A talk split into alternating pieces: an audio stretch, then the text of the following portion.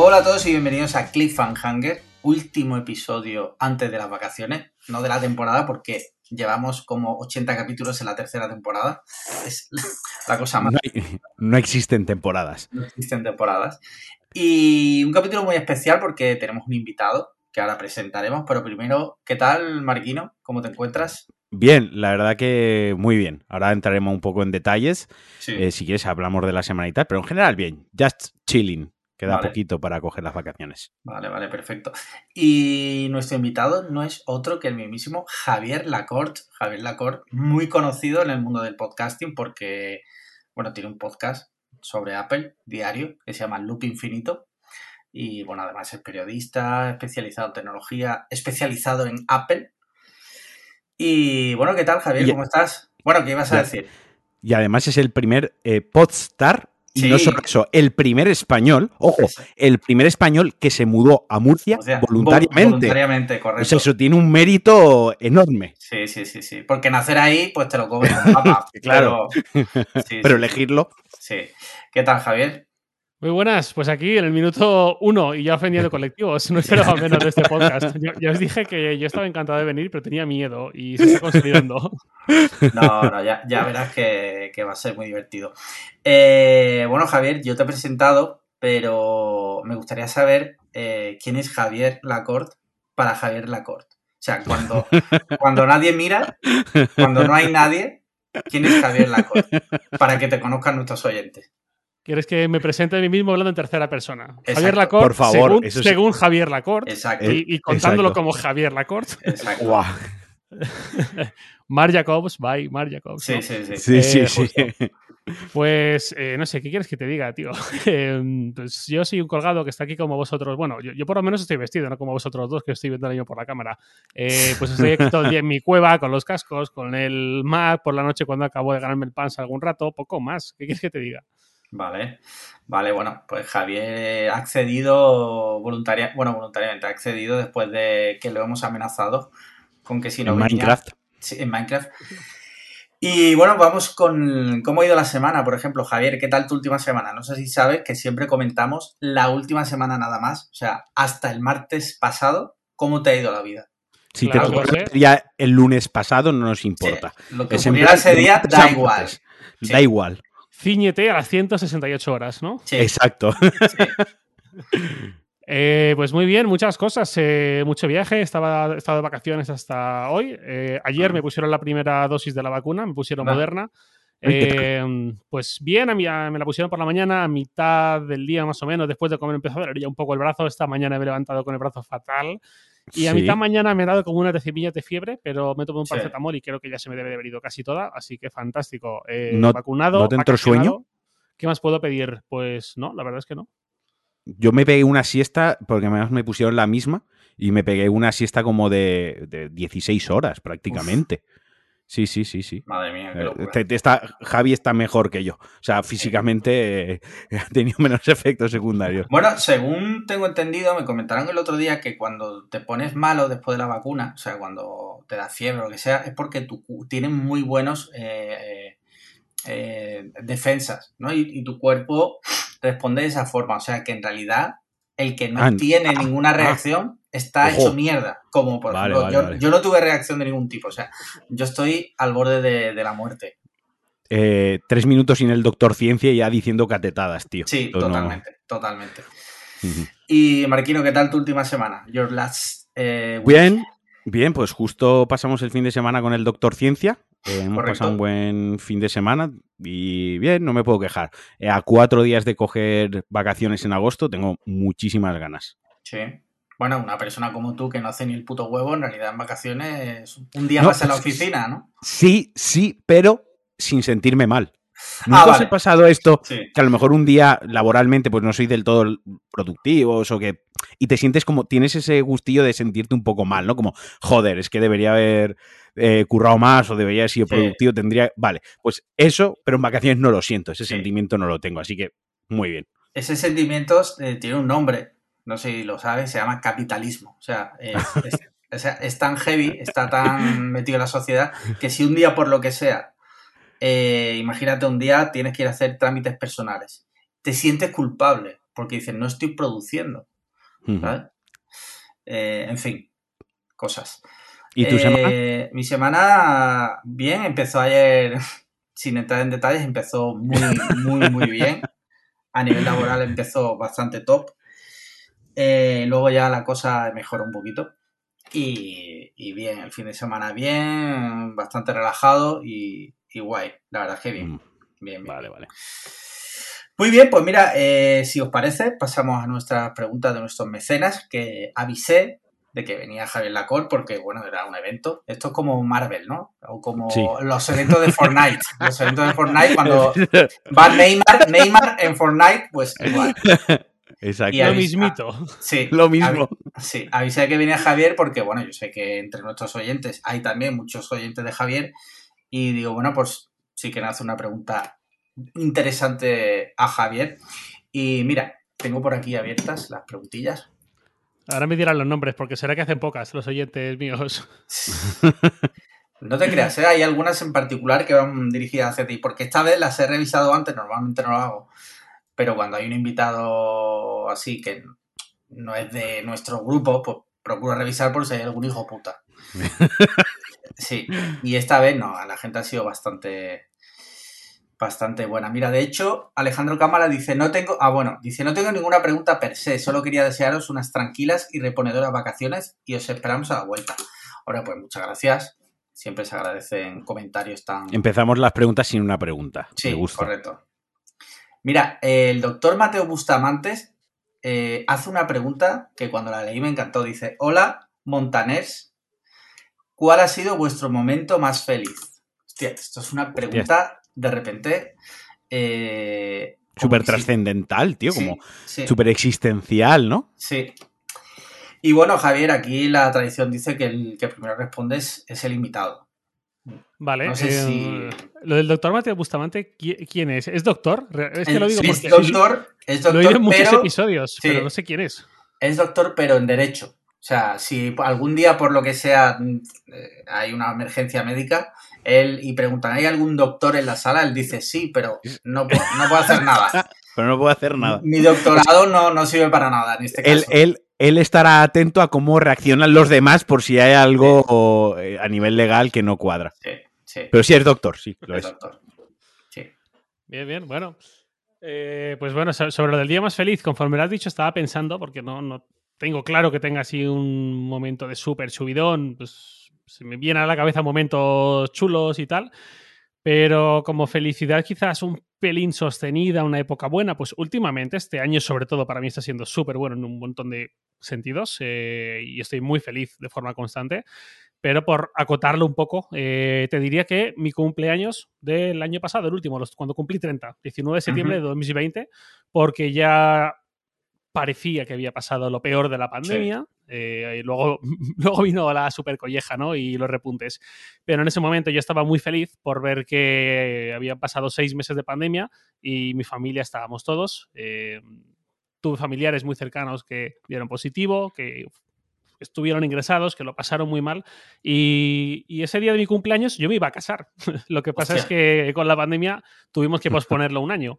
Eh, entonces, ese día eh, pues estuve en, en Torrente, en mi ciudad de Valencia, con mi gente y tal. Eh, a las 7 de la mañana quedé con mi mejor amigo para ir a correr. De ahí me fui a almorzar con mi grupo de amigos, que estábamos todos, el almuerzo clásico valenciano, Vamos, Eh, ahí, cómo me gusta esto. Sí. y, y también estuvo genial. Luego me fui a comer con la familia de mi novia, porque mi novia cumple los años el mismo día que yo, por eso Anda. queríamos casarnos ese día que cumplíamos tres años. Pero que, o sea, Sí, eh, y empieza aquí o sea, el no puedes- con las puedes- fechas. por favor, puede ser más, no se puede ser más organizado que Javier Lacorte. O sea, Eso no se puede. Eso le iba a decir que conociéndolo, digo, se- seguro que no es casualidad. No es casual. Cu- Cuando me enteré de la fecha dije, es ella. Es ella, sí. Pues, pues eso, nos fuimos a comer con su familia. eh, luego por la tarde fuimos un rato los dos. Y luego por la noche nos fuimos a comer con mi familia y mi mejor amigo también, el de las 7 de la mañana también se vino Sí. porque es como si fuera mi hermano y mi madre y todo tiene relación súper cercana. Y cenando, ya acabando el día tan completo, dije, joder, qué gran momento, qué chulo ha estado el día de estar con mi gente, de celebrar que estamos aquí todos. Y me sentí muy bien ese día. Y cuando lo has dicho me he acordado mucho de ese día. Qué guay, qué guay. Qué guay, me alegro, me alegro. ¿Y tú, Marquino? O sea, Pues, para, ti, para ti el- un día normal, para cualquier persona, para ti sería como el más feliz, puesto que Sí, días por- son son todos... todos una mierda. Muy una desgracia continua. No, a mí, yo me voy a quedar una cosa que ha dicho Javi, ¿no? Que Sí. él ha hablado de un periodo de, de felicidad y luego lo ha acompañado de la palabra estabilidad. Porque, eh, sin meterme yo ahora a existencial metafísico intenso, la gente parece ser que todos están muy ofuscados con la felicidad, ¿no? Y la felicidad, al igual que la tristeza, es un estado de ánimo pasajero. O sea, nadie está siempre triste, igual que nadie está siempre feliz. Tienes momentos donde vislumbras mucha felicidad, al igual que tienes momentos en tu vida en los que tienes una- un grandísimo disgusto, una gran tristeza, ¿no? Pero por norma general nadie puede ser feliz 24, 7, 365 días al año durante toda, durante toda su vida, ¿no? Y- y tampoco creo que es sano obsesionarse con la búsqueda esa de la felicidad perpetua. O sea, lo que hay que estar es bien dentro de unos márgenes donde pues a veces tienes una euforia por un momento de felicidad y la sabes gestionar bien, al igual que siempre vas a tener algún varapalo, aunque por muy bien que te vayan las cosas, vas a perder, un ser querido, a lo mejor tienes un bache laboral y también hay que saber gestionarlo. Entonces yo me quedo con eso. Dicho esto, momentos de felicidad así que yo eh, recuerde, por ejemplo, pues eh, recuerdo con muchísimo cariño un día en la boda de Matías, tío Recuerdo con muchísimo cariño ese día porque te conocí a ti en persona, sí. eh, conocí a otros buenos amigos en persona, conocí a Sandra, la que es mi actual pareja, la conocí ese día y tengo alrededor de ese fin de semana, tengo un recuerdo muy bonito de ser muy feliz ese fin de semana, de, de haber dicho, joder, qué bien me lo estoy pasando este fin de semana y qué bien, no sé, qué, qué bueno esto. Y al final me quedo con eso. Mira, yo me voy a quedar con ese día. Vale, vale, vale. Mira, yo lo he dicho varias veces, eh, no sé si aquí lo he llegado a decir. Eh, para mí, el día más feliz, si tuviese que elegir uno, fue el de mi boda, la verdad. Claro. Porque es un momento en el que estás allí rodeado de toda la gente, o, o, bueno, menos los que no han podido ir por lo que sea, ¿no? Yo Pero no en ese momento tú no estabas. por eso, por eso fue el, el día más feliz. Eh, y de repente te ves rodeado de toda la gente a la que tienes aprecio, tu familia, tus amigos. eh, No le hagas spoiler a, a Javi, tío. Sí, bueno. ¿Qué me dices? Le estás haciendo todo el spoiler, tío. No, pero, pero es un día muy especial, la verdad. Eso yo recuerda, yo siempre pensaba de cuando la gente decía, no, el día más feliz de mi vida, mi boda, y yo digo, eh, que no sé, lo veía como súper simple. Pero en realidad es, eh, tiene, tiene sentido porque, pues eso, eh, hay gente que viene de muy lejos, que viene solo para ese día, para estar contigo, entonces estuvo súper bien el día de mi boda, la verdad. Bien. Sí, sí, sí. Coincidencia. Eh, Los tres hemos nombrado sí. la boda en algún momento. Cosas o sea, de al bodas. final, sí. cosas de boda. La boda al final es felicidad, parece ser. Sí, sí, menos las bodas de sangre. Exacto. Sí. No, pero yo entiendo muy bien el punto ese, Alex Liam, de lo, que, lo último que has dicho. Cuando yo escuchaba que otra gente decía, el día de mi boda fue el más feliz de mi vida, yo pensaba exactamente lo mismo que tú. Uf, Sí. no creo que yo lo vea así. ¿no? Sí. Eh, en su momento, en mi adolescencia, en mi juventud, tal, ahora que ya lo veo ahí y ya sé lo que va a ser y ya sé sobre todo lo que decíais, quién va a estar, sí que pienso, qué chulo tiene que estar ese día. Además, estuve de boda también este fin de semana, el sábado, y también me lo pasé increíble, estuvo genial. Dos personas que aprecio mucho. eh, y, y ahí lo pensé más todavía. Pues cuando sea yo el que esté ahí, no por estar yo ahí, porque yo con las bodas y tal, pues bueno. Eh, sobre todo por el hecho de juntarme de mi gen- con mi gente. Tenerlos ahí Es todos que- delante, lo que decías tú, tiene que ser la leche. Sí. Es que tiene que ser. Aquí eh, uno ya se ha casado, el otro se va a casar inminentemente y yo pues eh, espero casarme algún día. Pero yo desde mi punto de vista, como que lo tengo un poco más lejano, creo que lo bonito, ¿no? Debe de ser sobre todo el juntar a toda esa gente, o sea, tener en un mismo día a toda esa gente a la que tú quieres tanto, tenerla junta. sí. porque es algo muy difícil y a lo mejor solo lo consigues, un- a no ser que seas Matías que celebra cumpleaños de 60 personas, a no ser que, que tiene un poder, o sea, Matías tiene un poder de combo, desde aquí, o sea, desde aquí, ojalá Matías se ponga bueno, que está mal lucho, le Sí, mandamos eso- eso es verdad, un abrazo fortísimo. Porque está con COVID, lo podemos contar porque lo ha puesto en redes sociales, eh, y le mandamos un abrazo súper, súper fuerte, aunque no nos Eso es. escucha ya. Pero bueno, que quitando del que tiene un poder de convocatoria enorme, el resto de los mortales creo que es una circunstancia pues, como una boda, ¿no? Es el día en el que tú tienes a todos tus amigos, todos tus seres queridos, toda tu familia en un mismo lugar, en una misma fiesta, en una misma celebración. Más allá de la connotación que le quiera dar a uno de la propia boda como el compromiso con tu, con tu pareja, ¿no? O sea, más allá de eso, creo que por encima de eso está la fiesta con todos los amigos y los seres queridos. Sí, sí.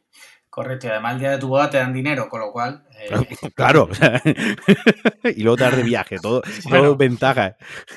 Te dan dinero y palmas aún más, yo creo. O sea, yo la, las cuentas sí. que tengo es de palmar pasta, pero me da igual. Y lo dije hace ya tiempo, hablándolo, preparándolo y tal.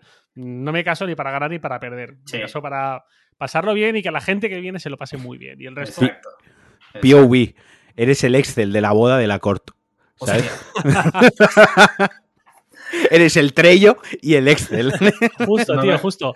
Pero con un matiz. Por una vez, en este Excel me da igual perder pasta. Sí. Eh, pero hay Excel. Eso, pues claro.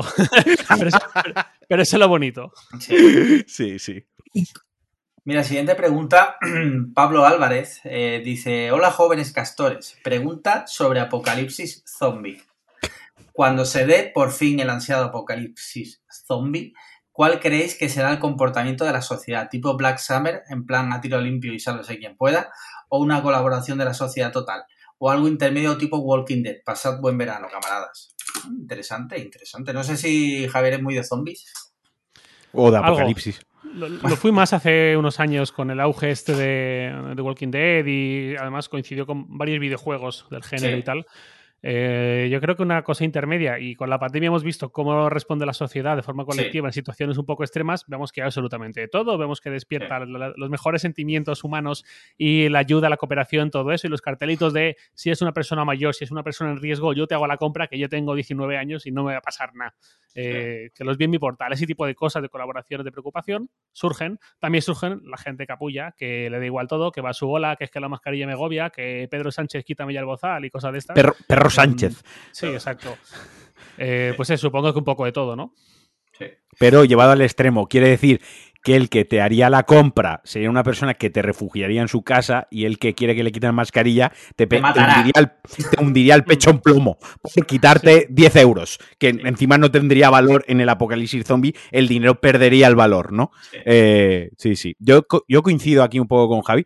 Eh, yo creo que sería algo intermedio, o sea, sería algo más las, las, lo que vemos en mejor videojuegos como The Last of Us o lo que se ve en The Walking Dead, ¿no? Había como comunas, pueblos eh, de gente que intenta ayudarse entre sí y que bien, que cree en la cooperación y el bien común, ¿no? En, en, en, ayudar entre todos en lo que puedas aportar como valor, pues el que es joven podrá aportar mano de obra y quizás el que sea más mayor pues puede aportar con, con sabiduría, con cuidados o, o, cocinando, ¿no? Por poner un ejemplo. Y luego estará la gente que por ende, o sea, por naturaleza es egoísta, porque al final lo que comentaba Javi eh, se resume en eso, en el egoísmo y en mirar por el individuo propio y eso serían los más hijos de puta, los más, los más peligrosos. Hay como una frase de una película de la iglesia, de las brujas de Zugarramurdi, que dice, a mí lo que me da miedo son los hijos de puta, ¿no? Y sí. creo que, que, que, sería eso, ¿no? O sea, ni, ni, ni, ni, el virus propio ni los propios zombies, lo que más miedo daría serían los cabrones. A mí lo que más miedo me daría eh, es, es ese momento en el que, porque por ejemplo, ahora con la pandemia lo hemos vivido, en el sentido de que las instituciones públicas no se han visto tan baleadas. Quieras que no, hemos tenido ahí una serie de, la mayoría de países, mejor o peor, han gestionado la situación.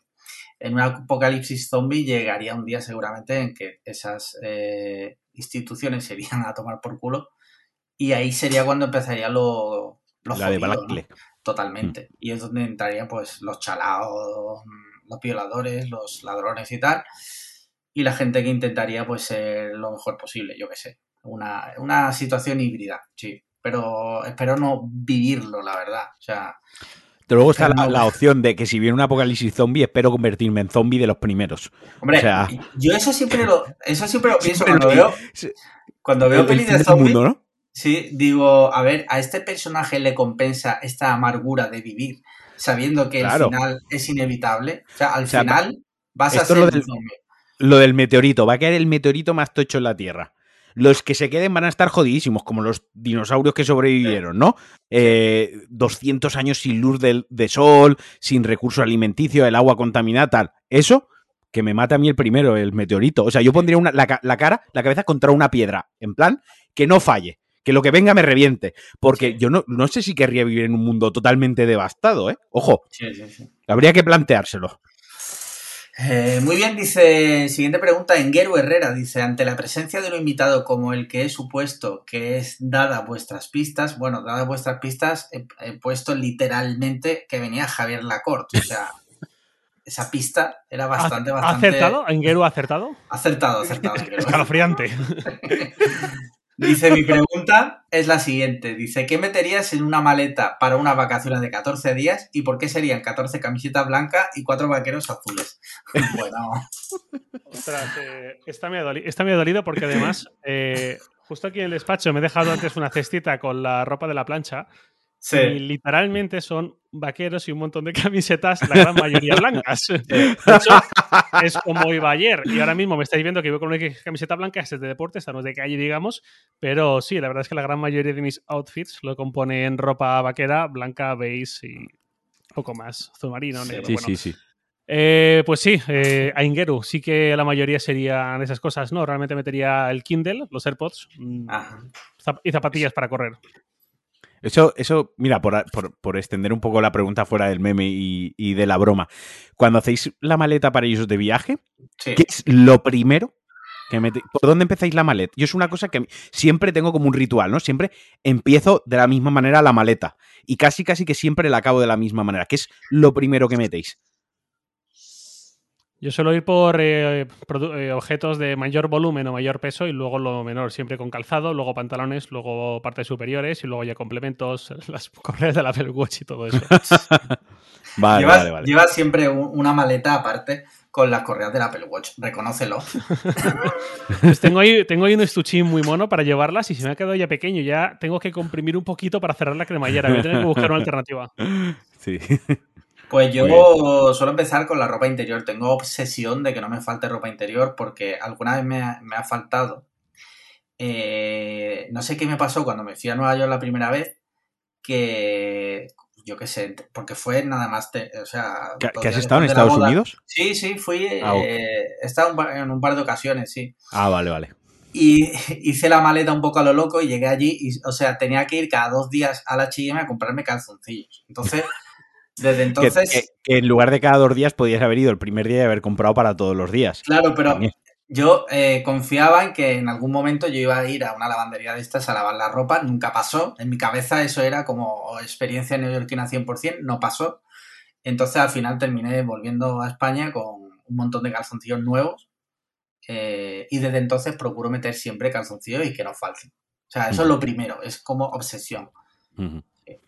¿Y tú? Yo, yo eh, siempre empiezo también por la ropa interior, pero yo antes yo tenía una mala costumbre, tenía una mala costumbre, no, tenía una costumbre que con el tiempo me he dado cuenta que es mala y que ya no voy a perpetuar en el futuro mis viajes. Pero yo contaminaba mucho los viajes porque yo hacía una cosa, yo me compraba calzoncillos los más baratos del Carrefour y calcetines los más baratos del Carrefour. Y luego los tirabas. Y los tiraba, en lugar de lavarlos, o sea, lo que hacía es que los tiraba. ¿No? Porque así iba cada día de viaje, iba como ganando un poquitín más de espacio, tampoco llevaba ropa sucia en la maleta, porque yo, esto sí, esto son cosas mías, yo soy muy neurótico de los olores, aunque digas, no huele nada, yo lo, en mi mente huele mal toda la maleta, entonces los iba tirando y así también ganaba algo de espacio. Obviamente eso ya no lo haría porque es un derroche textil y, demás y no, no es, no es un consumo responsable. ¿No? Pero eso lo hacía antes, tenía la obsesión con la ropa interior y lo primero que metía ropa interior, en, además no la sacaba ni del blister, en plan de, oh, estoy estrenando ropa interior. Joder, pues háztelo mirar, háztelo mirar porque es problemático. Bueno, tampoco estaba mal como idea, ¿eh? Sí, no. O sea que sostenible, no es, sostenible no es, pero... Si eres Michael Jackson, está de puta madre, pero si eres Alejandro Marquino, complicado. Bueno. Mira, última pregunta, Mario Ruiz Moreno creo que es la última, si no me equivoco. Eh, sí, correcto. Dice, muy buena, pregunta principalmente para el invitado. Ah, vale, gracias Mario. Nosotros ahora no vamos a contestar. O sea, te vas a cagar, Mario. Dice, y también para vosotros, ah, bueno, ahí ah, ya bueno, la media regla. Dice, hace varios años leí un artículo de Javier contando la experiencia de tomar Joylent y me sentí identificado por el modo de vida. Poco tiempo para cocinar y mucho trabajo e intención de aportar al cuerpo los nutrientes básicos. El caso es que piqué y consumí Joyland durante un tiempo como complemento y no como sustituto de comida. Pero desde entonces no he vuelto a comprar ningún producto similar. La experiencia no fue mala, pero no te saciaba y al final recurría a comidas sólidas. No sé si Javier ha seguido con el tema y qué opinión merece todo este tipo de productos, en especial Herbalife. Un saludo y a disfrutar de las vacaciones. Bueno, lo primero, muchas gracias por lo de las vacaciones. Y ahora, Javier, eh, ¿has seguido tomando Joyland o ya pasaste 3 kilos? Eh, pues a ver, eso fue a principios de 2015. 2015, correcto. Cuando publiqué el artículo. 9 em, de febrero, si no recuerdo mal. Luego se explicó una cosa mía con las fechas. Lo digo porque imagino que Marquino está viendo el artículo o algo. No, no, no, no lo estoy viendo, pero sé que fue eh, principio de 2015, porque yo también tengo Neura con las fechas. No tanto para acordarme de las tuyas, pero sí que me sí que las asocio a momentos y a recuerdos. Pues efectivamente, eso fue hace seis años y medio ya. Em, después de publicar el artículo, sí que seguí con Joyland, que luego se cambió el nombre a Jimmy Joy. Eh, la empresa. Y luego en 2017, 2018, por ahí compré eh, Huel o Huel, no sé cómo se pronunciará, H-U-E-L, que es otro Joyland. Ahí han surgido bastantes empresas de ese estilo. Eh, pero un motivo importante es que no tiene nada que ver con Herbalife. Herbalife es otra cosa totalmente distinta, tanto por el fin de la empresa en sí, que es captar vendedores en una estructura piramidal, no es la venta de productos, como por la composición de esos productos y, y la forma de orientarlos y de venderlos. Herbalife te dicen que esto está para que no te duelen las rodillas, este otro está para perder peso, este otro está para ganar músculo y este otro para que se te curen los chakras y cosas de estas. Eh, Joyland, eh, Well, todo eso son muy diferentes. Es la nutrición enteral, que no es nada nuevo, que lleva décadas con nosotros, que de hecho, em, durante el tiempo que yo estuve, bueno, igual he hablado demasiado rápido. Por si alguien no sabe, porque aquí todos sabemos de lo que estamos hablando y del artículo al que hace referencia para la gente que no tiene ni idea de lo que estamos hablando, en enero de 2015 yo em, recibí un paquete con Joyland, que son, es comida en polvo, son polvos para hacer batidos. Eh, recibí un paquete para comer todo un mes, tres veces al día, batidos. Eso fue algo que empezó a mm, surgir y empezó a causar cierto ruido y tal. Y yo dije, pues yo voy a llevarlo al extremo, voy a ver qué me pasa si tomo durante un mes solo esto y nada más. Eh, nada de, comida sólida, tradicional, etcétera. Y en esa época, bueno, ese artículo está en hipertextual, en esa época trabajaba en hipertextual en la oficina, en la redacción física, mis compañeros me veían con el yo para arriba y para abajo, sin comer ninguna otra cosa y todo, todo eso. Em, vale, pues durante el mes que estuve comiendo eso, eh, fue cuando mi padre murió. Lo ingresaron al hospital y a las tres semanas se murió. Y yo recuerdo de, ir a verle mientras yo estaba en ese mes de Joyland y... Y me fijé, o no sé si, no, recuerdo bien si es que me dio olor o algo así, que me fijé que él estaban alimentándolo por sonda y la bolsa en la que estaba esa comida que le daban por sonda, eh, no sé si, me olió o si fue la palabra que vi. No recuerdo la sensación o, el trigger, que sé que os gustan mucho estas palabras, eh, que me dijo... El trigger como concepto, luego entramos a eso, por favor. Vale. Eso no conocía ya, sí. Pues eso que me, que me hizo saltar el resorte, vi que en la bolsa de esa comida los ingredientes que había eran esencialmente los mismos que yo me estaba comiendo con Joyland. Por eso era la maltodextrina, el este de guisante, el no sé qué, la avena. Es decir, que es lo mismo que te dan de comer en el hospital cuando no puedes masticar y comer sólido, sino que te alimentan por sonda. Así de triste es que yo con 24 años en ese momento estuviese comiendo eso. Eh, pero bueno, entonces, y ya volviendo aquí, em, ya volviendo al tema del que hablábamos, eh, alguna vez sí que comí más de eso, pero eh, por unos motivos u otros nunca lo he hecho más de forma sostenida en el tiempo. Y lo que dije, de hecho, en ese artículo al final era, no he estado mal en el sentido de que mm, no he pasado hambre, he perdido algo de peso porque ese producto no está pensado para perder peso, pero claro, si yo solo como eso y no estoy comiendo exceso de azúcar, exceso de grasas saturadas, etcétera, etcétera, más aporte calórico del que mi cuerpo requería, es normal que yo pierda algo de peso. pero lo que también dije fue, nunca más voy a volver a hacer algo así. Porque comer también es un placer, comer también es un acto social y todo y apetece, ¿no? Apetece esa cierta comida y todo esto. Eh, al margen de todas las explicaciones que tuve que dar yo en ese mes de eh, quedamos para cenar, vale, pero yo ya ceno en casa. pero voy y, me hago un agua, una Coca-Cola cero, que era lo único que tomaba aparte del Joyland. Están las explicaciones que da una persona que se hace vegana y Javi explicando el mes de Joyland por encima. Eh, Yo, yo no, no probé Joyland, ¿vale? Porque, bueno, no soy contrario a Joyland. O sea, yo cada, sobre todo porque cada uno que haga con su vida lo que quiera. Yo sí he probado alguna vez sustitutivos de comida tipo estos, los de Biomanán. No sé si. que es otra cosa porque están pensados para adelgazar. Eso sí lo he probado alguna vez, no, está mal, no tiene nada, ya digo, no tiene nada que ver con Joyland. Y eso básicamente es por, para que, imagínate, pues una cena, en vez de cenar, te haces eso. Y no me parece mal como concepto, pero la verdad es que hace bastante años que no lo he vuelto a probar. Eso es lo más parecido que yo he probado al Joyland. Que ya digo que no tiene nada que ver con el Joyland. Yo lo probé de un buchito. Le di un trago una vez y, ¿Y Pues me, la verdad que el sabor, o sea, no tiene un sabor, obviamente no tiene un sabor desagradable porque si no, eso no se vendería. O sea, esa es la, premisa básica, ¿no? Los polvos de proteína del gimnasio, salvando las distancias, cuando le pones sabor vainilla, no sé qué hecho, eh, tiene, al final tiene que tener un regusto, tiene que ser más o menos aceptable, si no, ya no es que 30 eh, días, es que igual no aguantas ni una semana comiendo eso, si el regusto no. Pero fuera de eso, pues como yo a mí sí que me gusta cocinar y no y he tenido siempre el tiempo, eh, nunca nunca lo he probado. Pero el concepto en sí sí que me parece súper interesante. Sobre todo, creo que para la gente, porque existe mogollón de gente y sobre todo de nuestra, de nuestra generación que tiene unos desórdenes alimenticios, pero ya también por, por falta de información o por falta de conocimiento a la hora de cómo elaborar o cómo comer de una manera relativamente equilibrada. Entonces, creo que esto sí que es una ayuda para, pues si cenas tres veces a la semana Joylen, sabes que tres veces a la semana has cenado sano, entiéndase como sano, como aportando a tu cuerpo los, nutrientes, necesarios, sin meterle mierda procesada en el cuerpo, ¿vale? Entiéndase como eso.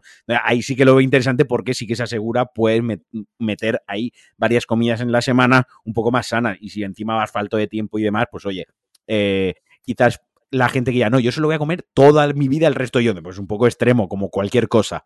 Eh, como experimento de Javi es súper interesante y como una cosa para tenerlo en tu dieta, pues como el que un día come gazpacho y otra, otro día cena una ensalada, pues yo qué sé, pues, pues bien, me parece guay. Eh, estás comparando el Joylen con el gazpacho, o sea, acabas de insultar a todo el pueblo andaluz. Tigereadísimo, o Tiger, o Trigger, como ha dicho Javi, no sé, a tope. Trigger, sí, sí, sí. Muy bien, pues con esto finiquitamos las preguntas de nuestros mecenas. Muchas gracias a todos. Ya sabéis, patreon.com barra podcast si quieres ser mecena de cara a la nueva temporada. Y si os parece, vamos a hablar un poco con, Javier, porque como decía, Javier tiene un podcast diario que se llama Loop Infinito, en el que eh, nos habla de, básicamente, noticias de, bueno, no noticias, pero habla del mundo de Apple. Y bueno, me parece muy interesante porque aunque Marquino tiene un podcast casi diario de videojuegos, eh, conocer un poco la... Cómo yo quiero hacerle alguna pregunta a Javi relacionada con esto. Vale, yo simplemente quería ver si nos podía contar un poco cómo es su día a día, porque es verdad que Apple genera muchísimas noticias. Claro. Y, claro, ¿cómo, ¿cómo lo lleva eso una persona como Javier, que es muy organizada? Eh, muchas veces me imagino que algún capítulo habrá tenido que dejarlo para otro momento porque ha surgido una noticia de última hora. En fin, no sé, un poco que nos contase cómo es la experiencia de, un trabajo así. Eh, ¿Día a día en general te refieres o, específicamente con el podcast? Mm, bueno, no, en el podcast, en el podcast, específicamente el podcast. Vale, em, pues eh, a ver, yo el, podcast siempre he contado la misma película. Cuando hace justo dos años, más o menos por estas fechas, en julio así, llevaba un tiempo rumiándolo y, yo quería, me, apetecía montar un podcast, eh, pero lo típico, pues sí, sí, solo me escuchan 15 personas. Y si mm, no lo hago como yo creo que lo puedo o lo debo hacer y la cosa sale mal, no sé es bastante tiempo, etcétera. Entonces, no, lo tenía claro.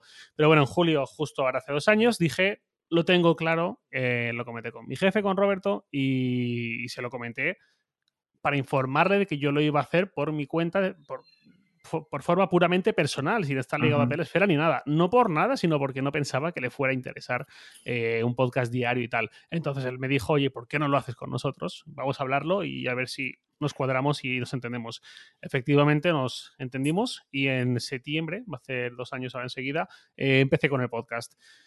Eh, cuando pensé voy a empezar un podcast diario, el hecho de que sea diario mm, exige un compromiso fuerte, porque además yo lo último que quería era prometer un podcast diario y que la gente al tercer jueves fuese a su aplicación y no estuviese, ¿no? Y peor aún que empezase a ser una constante. Entonces, lo primero que tuve que hacer fue buscarle un lugar no, porque yo trabajo desde casa y no tiene misterio, pero sí un momento, integrarlo en mi rutina. Y de la misma forma que yo sé todos los días a qué hora me ducho, a qué hora me lavo los dientes o a qué hora como y ceno, más o menos, pues eh, también sé a qué hora voy a grabar el podcast y sé qué rato tengo y qué tiempo debo dedicar y de cuánto no debo exceder y todo esto. Y durante el verano, antes de empezar, me hice una lista de temas atemporales que algunos temas ya están hechos, otros me los he cargado en estos dos años, he puesto muchos más. Eh, simplemente para lo que decías tú, pues hay una actualidad de Apple, sí que hay mucha, pero eh, el que escucha Loop Infinito sabe que yo no suelo comentar noticias como tal y no hablo de, no de titulares y tal, siempre cojo un único tema y lo desarrollo un poco más, a veces ligado a la actualidad, ya sea actualidad diaria, actualidad semanal, la actualidad anual incluso, qué está pasando en Apple este año más o menos, eh, como a veces son cosas que no tienen ningún tipo de, de, mm, de, momento actual, como por ejemplo, pues un, me acuerdo ahora un episodio que hice hace unos meses que era quiénes son los dueños de Apple, hablando de quiénes son, pues eso, los dueños, los accionistas principales de Apple, que tienen acciones, eh, tienen no, no, hay un gran accionista mayoritario como en Facebook, por ejemplo, pero pues quiénes son, quiénes están detrás, digamos. Pues eso, eh, todas esas ideas atemporales las voy combinando con lo que voy viendo en medios, ya sea en Apple Esfera, ya sea en otros medios, que hay un montón de tipos, de enfoques, etcétera. Eh, siendo Apple hay un interés descomunal, no hay muchas empresas en el mundo que abarquen tantos medios que cubran a una sola empresa o que dediquen mucha atención a esa empresa. Entonces es bastante fácil, no es como si tuviera que cubrir a mmm, grupo Hyundai o, o algo así. eh, y eso, y eso es todo. Entonces, el, el truco, digamos, eh, porque eh, llevo 430 y pico episodios, 434 creo, eh, no he fallado ni un solo día. Cuando no ha habido episodios ha sido porque eh, ha sido un festivo autonómico, local o lo que sea, y ya he avisado, oye, que este día es festivo en que la comunidad valenciana no esperéis episodio. O porque he estado de vacaciones, o porque ha sido un día de mudanza o algo así, lo he avisado, pero el resto de días siempre. Nunca ha habido un día que haya dicho, pues chicos, lo siento, pero hoy no he podido llegar. Y ha sido por eso, tanto por integrarlo en mi rutina, como por eh, trabajar con bastante anticipación. También tengo algunos guiones atemporales preparados por si algún día pasa cualquier cosa, que pasó hace poco en junio o así. El típico día este horrible que van surgiendo marrones y no llegas, no llegas, porque encima hay un problema añadido, no es un problema, es una bendición, pero en, en cuanto a eh, ser constante y todo eso puede llegar a ser un problema, que es que los episodios no los edito yo. Tengo ese uh -huh, lujazo, uh -huh. que es que los, los, edita mi compañero Santi Araujo. Entonces, ah, claro, yo no puedo enviarle los episodios en crudo a las once y media de la noche, porque es que he tenido un día muy complicado y, y castigarle así, enmarronarle así. Eh, no, yo tengo unas horas límites razonables a las que pasar el episodio, pasar el episodio de Santi. Entonces, eso, ya digo, es una bendición, pero por otro lado, me obliga más todavía a comprimir el trabajo, digamos, y a no sí. dejarlo para más tarde y todo eso. Entonces es lo que decía, tengo algunos guiones atemporales para, como me pasó hace poco, además un viernes, que es, se espera que el, el, trabajo salga un poco antes, eh, pues eso, oye, mira, es que no me da tiempo a nada, no puedo dedicar una hora 40 minutos a preparar el episodio y todo eso, pues dedico 10 minutos a grabar el guion que ya tengo hecho, atemporal, hacia adelante, sin problema. Uh -huh. Guay, guay, guay. Eh, no, a mí me, me gusta. Preguntas, o sea, so, preguntas. Yo, sobre todo, admiro la constancia y el, y el tesón. Sí. Eh, porque, claro, yo lo intenté o lo intento hacer con los videojuegos, pero claro, Javi tiene una cosa que, razón, que tiene razón, que es que Apple genera tal volumen de información y, su, y suscita tal volumen de interés que hay dos millones de cosas súper interesantes o, o siempre hay algo que comentar de Apple. Los videojuegos hay literalmente semanas, semanas que no se anuncia, o sea, que lo más interesante de la semana es la skin no se quede del Fortnite. Y obviamente, pues a mí es una cosa que, que yo prefiero no, no grabar antes de, de, grabar contando una memez y antes de que nadie insinúas, se baje. ¿Insinúas que Fortnite no es un true game? No, insinuó que una skin de Fortnite para mí no es una noticia y que yo entiendo que los medios tienen que ganar de los, de clics y te hacen ahí un artículo eh, en primera página y tal porque tienen que darle al clip porque a la gente hay que pagarle, pero digo que no es interesante. Entonces, joder, eh, yo me acabo de quedar con un truco de Javi que es el de preparar eh, temas atemporales, que siempre están bien.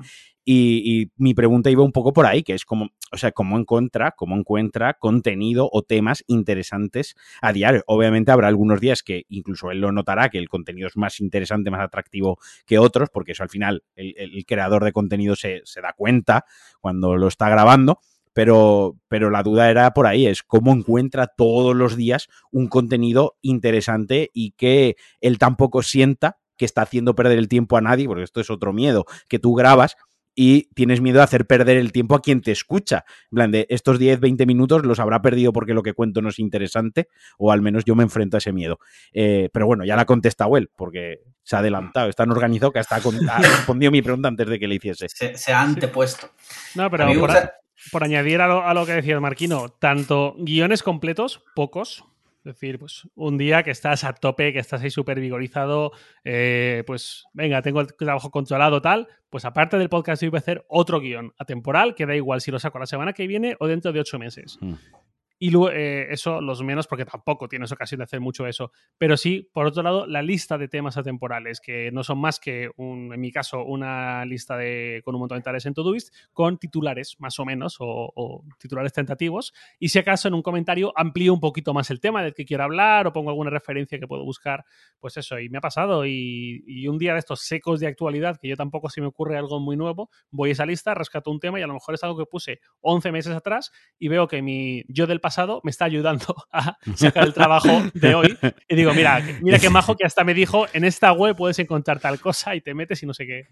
El yo del pasado, que si no lo sabes es... Eh, nuestro yo del pasado es el mayor enemigo de Alex Liam y el mío. O sea, nuestro yo del pasado es nuestro mayor enemigo, casi siempre.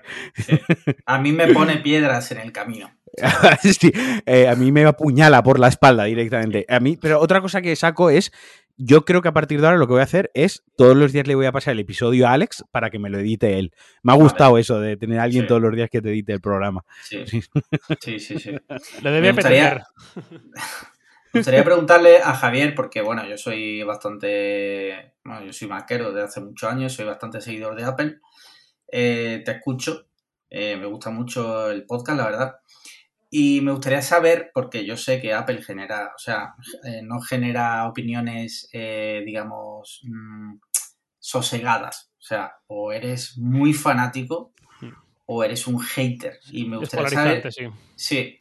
Me gustaría saber si tienes problemas, entre comillas, de pues, comentarios negativos en iVoox, eh, reviews negativas, si recibes mucho hate y en caso afirmativo, ¿cómo lo gestionas? Porque la verdad que debe afectar bastante.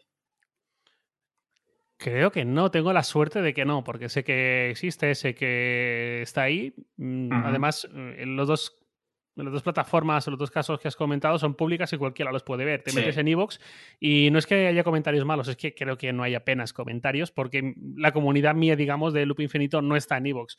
Eh, otro tipo de podcast sí que tiene mucha más gente que escucha directamente en Evox, pero una, claro, un podcast sobre Apple, la inmensísima mayoría eh, lo escucha desde iPhone, desde Mac, desde Apple Watch incluso con la aplicación nativa, con Pocket Cast, con Overcast. Eh, Evox, además, por su estética, digamos, y sus prioridades, se sale mucho de lo que es habitual en entornos más de Apple. Entonces, no, no, no, no hay, mucha gente que lo escuche y por tanto no hay apenas comentarios.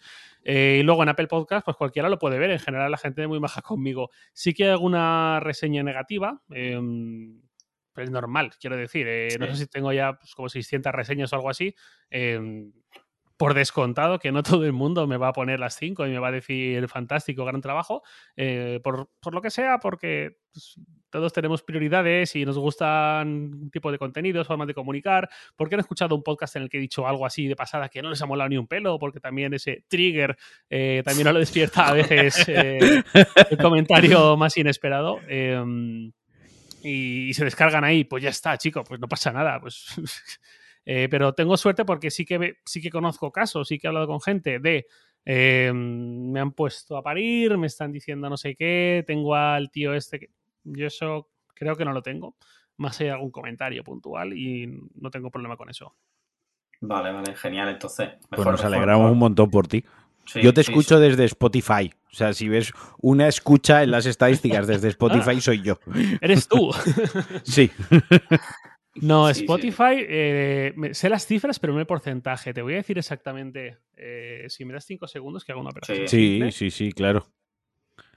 Spotify supone eh, más o menos del loop infinito un mm, 4 o 5% de las escuchas. Joder. Sí. Un poquito, ¿eh?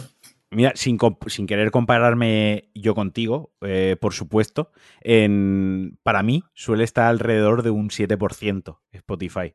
No, pues es raro, pensaba que tú tendrías más de Spotify. No, lo donde más se me escucha es en, en Pocket Cast y en Overcast. Y luego ya en, desde Apple. Claro. Desde Apple.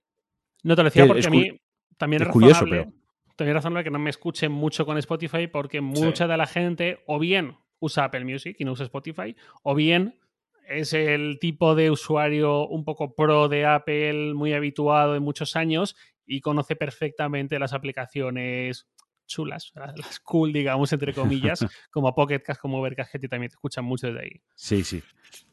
Y una, una pregunta así un poco fantasiosa. ¿Cuál es la noticia que te encantaría un día coger y decir, hostia, este capítulo uf, me va a encantar, o sea, lo va a petar porque la información que, que voy a dar aquí es muy puntera o porque te gusta mucho el tema?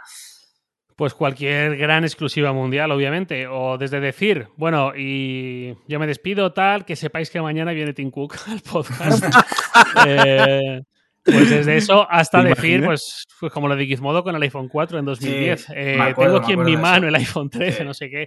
Ese tipo de cosas sería la bomba. Eh, he podido dar algunas pequeñas exclusivas sobre Apple. Para mí es muy difícil, para mí, para cualquier persona en España o en la Unión Europea, sobre todo en España, porque las fuentes están en Estados Unidos o en Asia, porque es donde el iPhone se diseña o donde Apple diseña y, y tiene las oficinas, o donde fabrica en China.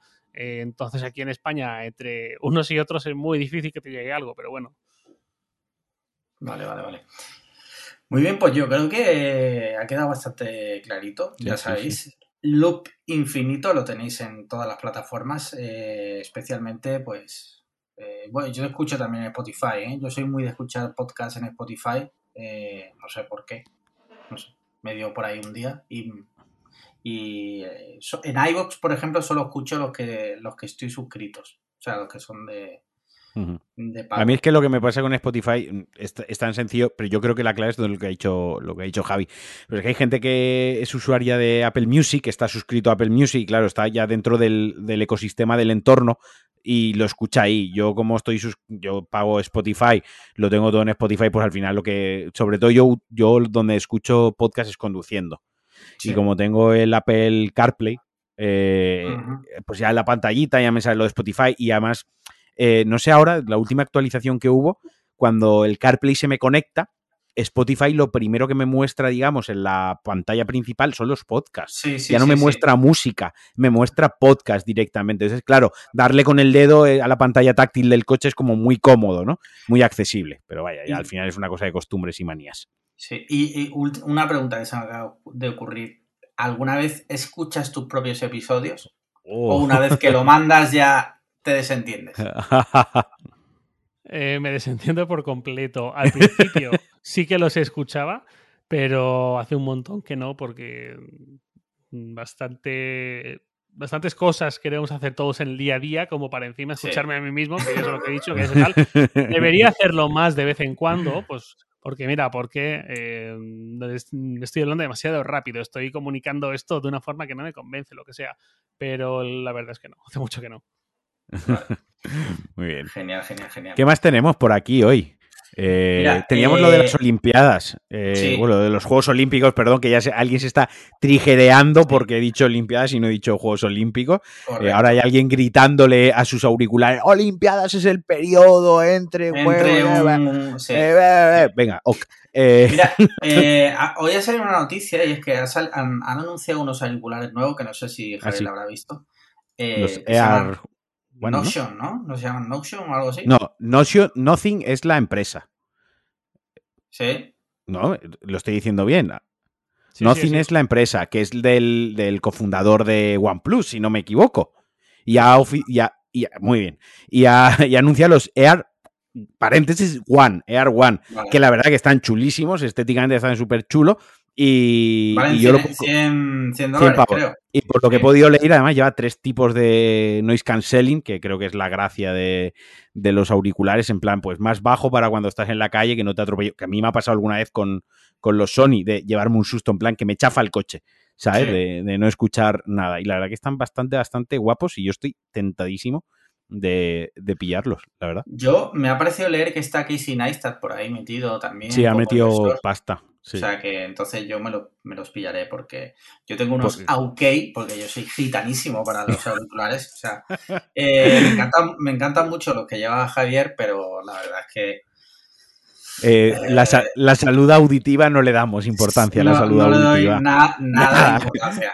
Entonces, mi, vale, tope, vale. Mi, mi tope es como 100. O sea, 100, 100 euros para mí es como el top. Pues yo, yo voy a decir una cosa. eh, Sí. independiente. Yo, por ejemplo, tengo los Sony, ¿no? Eh, y los próximos que tendré cuando estos peten sean los, los siguientes Sony.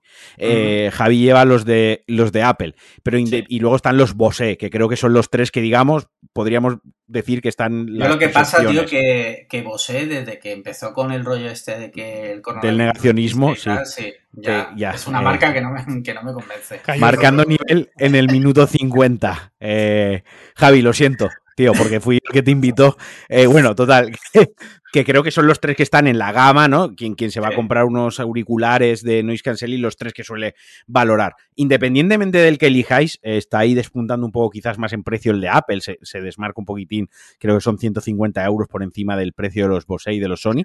Lo que yo diría es haced esa inversión por lo menos una vez en la vida. Son auriculares, son productos de alta gama, pero que duran años, que duran años, que la calidad está ahí y que sobre todo es que son tus putos oídos. Que hay que cuidar un poco los, los oídos, eh, porque vamos, te tiene que acompañar toda la vida, que la gente se cuida la vista y no parece que no da tanta importancia. Y es una cosa que ganas además mucha paz mental, mucha salud mental cuando haces un viaje en avión, en tren, incluso cuando vas por la calle eh, con el noise cancelling, con una buena calidad de sonido, para mí es algo fundamental y es un fue un game change en mi vida cuando los probé por primera vez que me los, que me los dejaron y luego me los compré y dije, joder, cuán engañado he estado mi vida y qué poco valor le he dado a esto y cuánto le voy a dar a partir de ahora. Eh, eso. Yo, yo, ¿Estáis o sea, tristes? No estéis tristes y compraos unos noise cancelling. yo estoy, eh, estoy de acuerdo contigo, pero, pero en la teoría, porque luego en la práctica ya te digo que tengo unos AUK que me pillé con un... Tenía saldo en Amazon un día y... Y, te hacen que- incluso herida en el oído. sí. Sí, sí, sí, correcto. Bueno, Eh, mira, no, no tengo más cosas. yo estaba, pues eso, eh, ¿no estáis, estáis, estáis siguiendo los Juegos Olímpicos? ¿Los estáis viendo? Yo no, porque el horario. Bueno, sí, ahora, eso es lo, este año el horario ayuda poco. Entre, entre semana no puedo. Entonces no. ¿Tú, Javi? ¿Qué tal? Yo, yo un poco lo mismo, eh, lo que puedo, porque además entre que he estado de vacaciones eh, fuera de casa, que está en el pueblo de mi novia, mm, para arriba y para abajo, pues, es mm, me gustaría tener más tiempo para ver eh, mucho más, pero bueno, algo sí que puedo pillar. Por, por resumir un poco, España de momento lleva tres medallas, dos platas y un bronce. Ah. Lleva la plata en taekwondo femenino, en K1 también femenino y, y luego en cross country creo que es, en ciclismo, en la modalidad esta, eh, masculino, un bronce masculino. De, re- de momento está así. El otro día jugó la selección española de baloncesto, la buena, eh, la roja buena, la que me gusta a mí. Pero la, la masculina, ¿no? O sea, para ti la masculina No, es la buena. Jugó, jugó primero la femenina, que también lo hizo muy bien, y luego jugó la masculina. Lo que pasa es que este año con la masculina hay una cosita, que es que mm, va a ser la, la última vez que juegue Pau Gasol con la, con la selección. Y quieras que no, pues eso, oye, eh, tiene cierto valor, ¿no? Cierto Sí, peso, sí. porque Gasol ha sido una figura del deporte. Además, ha sido una de las figuras del deporte de las buenas, de las que además de ser gran deportista, ha sido un- una gran persona, una gran personalidad, ¿no? Es de esas, gen- de esas personas que sí que representan el deporte como tal y, y aporta valores, ¿no? Sí. Entonces, yo qué sé, yo le tengo mucho cariño y tal, y me da un poco de penita de que la- la- el Dream Team español, entre comillas, eh, quizás sea la última vez que los veas jugar eh, juntos. A mí lo que me están pareciendo los Juegos Olímpicos es que creo, obviamente, no, no es una crítica, obviamente es la circunstancia, que el hecho de no tener público está siendo un poco descafeinado, ¿no? Como que está afectando un poco al espectáculo tanto visual para el espectador, como también creo que se lo noto un poco a los deportistas. Creo que los deportistas cuando están celebrando una victoria como que la están celebrando con los compañeros o con el equipo técnico deportivo que llevan al lado, pero que no están sin, que, se le está notando en el lenguaje corporal incluso la falta del calor del público, de la ovación, de que griten, de que se expresen. Me da un poco de pena cuando lo estoy viendo porque muchos de ellos, a lo mejor es la última vez que van a unos Juegos Olímpicos, es, o a lo mejor es la primera y última vez, o son sus primeros Juegos Olímpicos, y quizás el recuerdo que, que les vaya a quedar vaya a ser el de estos, estos Juegos Olímpicos un poco extraños. Y me da pena por ellos, ¿no? Por, por, porque la mayoría de las veces cuando, y no me enrollo más porque estoy haciendo aquí un speech, un monólogo yo solo, eh, cuando vemos el deporte de élite, vemos a los jugadores de fútbol, ¿no? A los jugadores de básquet, a los pilotos de Fórmula 1, y con, y con todo ese glamour y toda esta ostent ostentosidad que les acompaña. Pero luego cuando ves unos Juegos Olímpicos, la mayoría de gente que está compitiendo ahí, luego tienen sus trabajos normales y corrientes. Muchos de ellos en España viven de subvenciones de deporte cuando llegan y cuando se uh -huh. las dan. Pero a lo mejor hay un taekwondista que, que entre semanas es repartidor de MRU, por, por, por, ejemplarizarlo, no lo sé si es así, pero que a lo mejor es repartidor o es estudiante o a lo mejor su futuro laboral no está ni siquiera en el taekwondo, a lo mejor luego si con suerte va a ser entrenador o ser, va a ser preparador, pero a lo mejor no. Entonces, creo que aquí es donde se ve mucho ese espíritu deportivo real, se, le quita toda esa parafernalia, toda esta ostentosidad, todos esos sueldos millonarios, y lo que queda es un deportista puro y duro que está ahí con muchísimo sacrificio y que llegar ahí le ha costado muchísimo muchas veces se lo han tenido que pagar de su bolsillo incluso el viaje, porque a lo mejor la federación de su deporte en concreto no pone dinero, eh, el Comité Olímpico Español pues tampoco tiene dinero, no sé, que hay muchos casos y hay mucha humanidad dentro del deporte olímpico. Y por eso me gusta tantísimo y por eso lo veo y lo veo con, con mucha empatía y con mucha ternura, en, ternura no como condescendencia, sino ternura bien, ¿no? Y, y eso, que apoyéis los Juegos Olímpicos, coño, que los veáis porque, porque esa gente se lo merece y no son mega estrellas en la mayoría de los casos, y ponerle nombre y apellidos a un campeón o a una campeona, que esto es otro tema que hoy me cabrea mucho, ponerle nombre y apellidos a una campeona y a un campeón a veces es mucho mayor reconocimiento y mérito que el dinero o la propia medalla. Que salgan en un titular para ellos es grandísimo, porque a lo mejor nunca había, habían ganado muchas competiciones en su vida, pero nunca habían salido en el, en el marca, por ejemplo. O, bueno, he puesto el peor ejemplo porque debían pegarle fuego al marca. Pero, pero bueno, me estáis entendiendo, ¿no? Que, que es muy sí. importante para. Creo que me estoy expresando. A mí me ha recordado al chaval aquel de voy a dejar la petanca, de la petanca no se puede no se puede vivir de la petanca. Correcto. Que sí, es muy jodido, muy jodido, porque hay muchos deportes que son muy minoritarios y yo a veces lo pienso, o sea, ¿en qué momento de tu vida decides que quieres ser eh, lanzador de peso? O sea, ¿en qué momento hay, porque futbolista o jugar a baloncesto, todos, todos quieren serlo.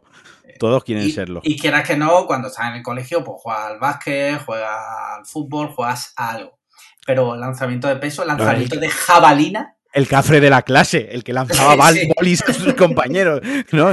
Sí. Quiero a mí de, de, de, los Juegos Olímpicos me ha llamado mucho la atención, no sé si habéis visto lo de la chica esta brasileña de skateboard, que, que hace seis años Tony Hawk eh, puso en Twitter un vídeo de, la ni de una niña, una niña pequeña, como diciendo que le parecía una puta pasada, y seis sí. años después, la niña de ese vídeo, porque ese vídeo se hizo viral en su momento, eh, esa niña creo que ha sido plata, ¿sabes? Y, y no, oro, oro, oro, oro, Ha sido la campeona. ¿Ha sido la campeona la brasileña? Sí, sí, sí, sí, ah, sí vale, claro. Vale. Sido la campeona. Vale, bueno, perdón por no conocerme el medallero de skateboard. Es que el es el primer año que el skate sí. eh, deja de ser vandalismo para empezar sí. a ser un putísimo deporte reconocido. Que luego ha habido ahí un tema con las calificaciones que bueno, pero bueno, claro, es el primer año, eso tendrán que refinarlo. Sí. Pero, el, pero... El, el, caso es que en el tweet de Tony Hawk, eh, el primer comentario, el primer repli de un señor random de Wisconsin que ponía. el comentario en inglés decía algo así como demasiados, eh, demasiadas caídas, en mi opinión. Como, joder, la, lo clavaste, chaval, lo clavaste. Uno, tienes, tienes, un ojo y había uno que le contestaba, este tuit ha envejecido muy mal. Sí, sí, sí. Para ojeador, va ese, para ojeador sí. deportivo. Sí. sí, sí. En fin. Oye, ¿puedo hacer una pregunta yo? Sí, claro. claro. Hombre, faltaría más. Es que ahora que has comentado lo de en qué momento alguien dice yo voy a ser lanzador de jabalina o lanzador de martillo, cosas de estas. Me ha recordado una pregunta chula. Eh, hay un, un, servidor de Discord de periodistas, que casi todos somos periodistas, la mayoría así jovencillos, de entornos digitales y tal. Em, y estamos ahí un montón. Y una chica, una compañera, ha hecho una pregunta, además, una de las creadoras de ese servidor, ¿Qué ha dicho lo siguiente? Eh, me gustaría ver qué respondéis vosotros. Tengo una pregunta random. ¿En qué disciplina creéis que podríais participar en los Juegos Olímpicos si hoy día dejarais todo lo que estáis haciendo y os pusierais a entrenar como locos? ¿Qué haríais vosotros? Eh, la que, o sea, puede ser la que creo que se me daría bien o la que a mí me gustaría. No, Yo creo que, va por el lado la que crees que tú podrías llegar a ser olímpico, asumiendo que es una ensoñación y tal, pero vale, pues, bueno, pues, boxeo. Boxeo. Sí. He practicado boxeo, practicado artes marciales cuando era joven, bueno, ya hasta hace relativamente poco, y como dice Javi, siendo una ensoñación de me dedicaría a esto entrenar para llegar a las Olimpiadas, creo que es la disciplina la que, la que yo lo intentaría. Correr no corro muy rápido, así que atletismo lo descarto. Y torpe, soy bastante torpe, así que todo lo que sea gimnasia y lanzar cosas tampoco se me daría demasiado bien. Curioso, yo creo que el, eh, alterofilia, puesto que eh, Haces crossfit, claro. Claro. ¿Y tú, se, hace, se, hace, mucha alterofilia y la verdad que soy un tío grande. Creo que, como dice Javier, que es una ensoñación, pero creo que podría defenderme. Muy bien. ¿Y tú, Javi? Igual no yendo como parte de España, ¿no? Pero pues, un país así más pequeñito, de esto que pues eh, somos 160.000 habitantes, eh, somos 45 que hacen alterofilia, pues yo podría ser uno de los cinco mejores. Correcto, correcto, sí. Mm. Pues eh, me ha eh. gustado el razonamiento que habéis hecho ambos, porque Marquino, tú has preguntado lo que me gustaría o lo que creo que podría llegar a defenderme, que para mí esa es la clave. Y luego tú, Alex me has dicho, eh, pues aprovechando un poco, ¿no? El, sí. Eh, yo, lo que he respondido en el grupo este y he puesto una cosa así. esto me viene realmente de un libro fantástico que es Hábitos Atómicos de James Clear. No sé si lo conocéis, muy recomendable. Eh, una ¿Hay, de las cosas... ¿hay película? no creo. Pues eso es que no es tan bueno. Eh, pues ahí una de las cosas que comenta es de, precisamente por un ejemplo usando a Michael Phelps, un corredor de fondo, diciendo que em, una de las claves del éxito, digamos, y, cogiendo esto con pinzas y sin querer que suene humo, em, muchas veces el éxito le llega a la gente que es capaz de potenciar y entrenar los dones que ya tiene de nacimiento, digamos. ¿Cómo aplico esta mi respuesta? Pues yo he pensado, pues hombre, lo ideal sería en deportes en que en mi caso, bueno, en nuestros casos, nuestro cuerpo, nuestra estatura, nuestra complexión ayude a ese deporte. Yo, por ejemplo, jamás podría ser ciclista o jinete o alterófilo o mm, corredor de media larga distancia por mi altura, por mi, peso, digamos. Em, y luego también actitudes naturales. Yo, por ejemplo, lo, lo, he comentado, tengo buenos reflejos, pero muy mal equilibrio. Entonces, con todo eso, pensando así en las disciplinas olímpicas, he pensado salto de altura, estaría, podría defenderme, porque además una, cosa chula es que hay pocos. Es decir, fútbol en España, compites contra el 80% de los niños de España, pero salto de altura, pues ya no hay tantos. Como encima tengo las patas largas y todo eso, y de hecho en, el colegio de la adolescencia se me daba bien. Eh, y luego quizás volei o quizás natación, que también... Pues, Me encantaría ver la libreta en la que Javi ha ido apuntando todos sus puntos buenos, puntos malos, y ha llegado a la conclusión que es ese deporte. Gráficas de radar. sí, sí. A ver, yo hay una cosa que, que claro, hostia, pero un deporte, siempre que me meto en la piscina, eh, siempre eh, sumerjo la cabeza, saco las piernas e intento hacer eh, natación sincronizada. Es una cosa, o sea, en plan, pienso, digo, joder, qué difícil. O sea, es de esos deportes que los veo y digo, mira, aparte del, entrenamiento que supone llegar a tu máximo exponencial, tanto físico como mental, para competir, dentro de todo, o sea, es que lo veo como el deporte complicadísimo, jodidísimo, porque está boca abajo la mayoría del tiempo, sumergido en, eh, en un entorno que no es el tuyo, que es el mar, que tienes que aguantar la respiración, tienes que estar concentrado en lo que están haciendo tus o tus compañeras o tus compañeros. O sea, me parece un deporte alucinante a, nivel de, pues eso, de todo lo que, de todas las facultades que debes de tener. Porque el que corre, sin menospreciar al que corre, el que corre lo que te hace correr muy rápido. Y no hace falta ni que piense. O sea, solo con que esté atento al pistoletazo de salida, correr. Ni siquiera tiene que saber dónde está la meta. O sea, tú corre mucho que cuando llegue ya te habrás enterado ayuda a saber dónde está la meta, porque si echas a correr para el otro lado. Exacto. Bueno, tú con que miras los compañeros, tú sales escopetado hacia donde ellos salen y tú tranquilo, que cuando llegues ya habrá alguien abrazándote si has ganado. Pero en este deporte tienes a tus compañeras alrededor y tienes que estar, o sea, no me parece una, una chulada. O sea, me parece una chulada y de los deportes que yo veo complicadísimo. Y luego lo de la gimnasia eh, rítmica y gimnasia artística es otra, hoy lo, estaba viendo y es otra ida de olla increíble, ¿sabes? Porque además te, juegas en cada ejercicio quedarte parapléjico. O sea, me parece, sí, sí, porque lo que dice, o sea, por ejemplo, el fútbol, pues bueno, te hace una lesión, la pierna, tal, no sé qué, pero es que en esto se caen mal y se quedan muñecos. O sea, alucinante. Sí, sí, sí. Y bueno, mm, ampliando la pregunta, eh, Marquino, ya que tú has pensado, el que te gustaría, ¿en qué deporte te gusta? En un mundo donde todo el mundo tiene dos fundas de iPad, sí. ¿cuál es el deporte en el que te gustaría ser olímpico? O paraolímpico en tu caso.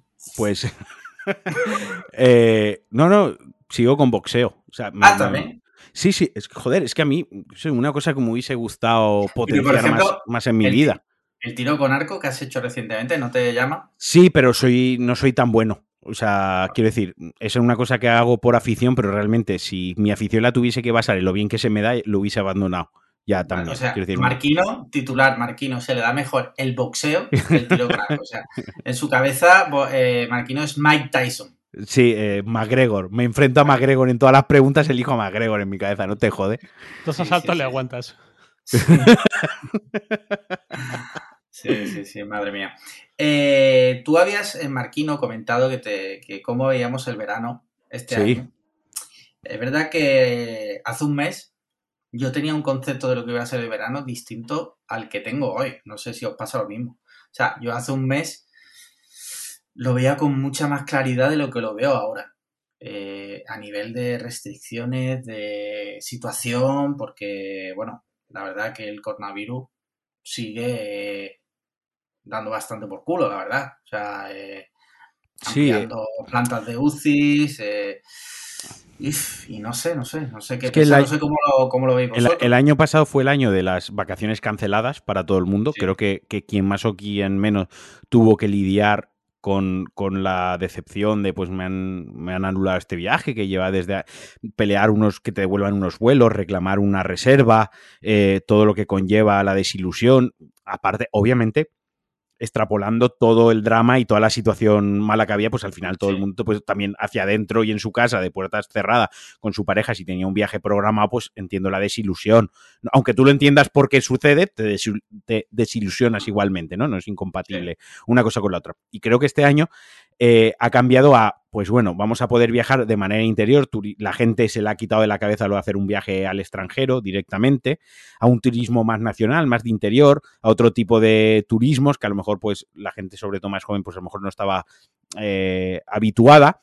Y por otra parte, creo que también a mí personalmente, que no tengo ganas ni siquiera de viajar eh, por dentro de España porque tengo una sensación como que no lo voy a poder disfrutar al 100% por las restricciones, por el ambiente en general, porque la hostelería tampoco está al 100% aunque esté dentro de sus horarios, eh, etcétera, etcétera. Y eso lo que hace es que como que me desanime en parte a querer planificar un viaje a corto plazo, aunque sea una escapada de fin de semana, rollo, lo típico, ¿no? Vamos al norte, que es algo muy de escapada de fin de semana. Hace que en parte me sienta desanimado, porque es como, bueno, a mí me gusta la alegría, o sea, entiéndase la alegría como... Mm, pues me gusta la normalidad que tenías antes, por la noche que, las, que los lugares estén abiertos, que la vida tenga, que la ciudad tenga vida, que si voy a un sitio a hacer turismo, hombre, pues no me gustan las aglomeraciones, lógicamente, pero sí que me gusta ver ese ambiente de turistas, de gente visitando, de gente haciéndose fotos. A mí me mola, ¿no? El ambiente mm. turismo y es algo que ahora mismo pues a lo mejor está por, por debajo ¿no? de, lo habitual y me daría como cierta bajona y no me quiero quedar con el recuerdo de visitar un sitio en plena pandemia teniéndome que ir antes a casa o que me cierran el restaurante, que sí tal. Pero bueno, eso es algo muy personal mío.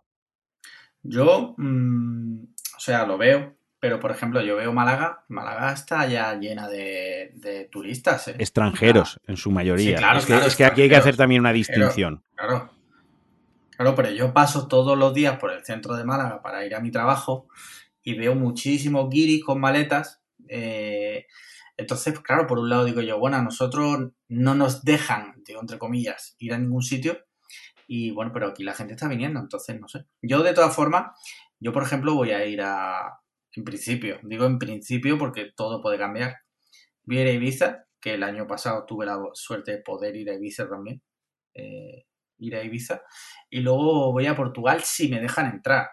O sea, yo por ahora tengo la reserva del camping hecha.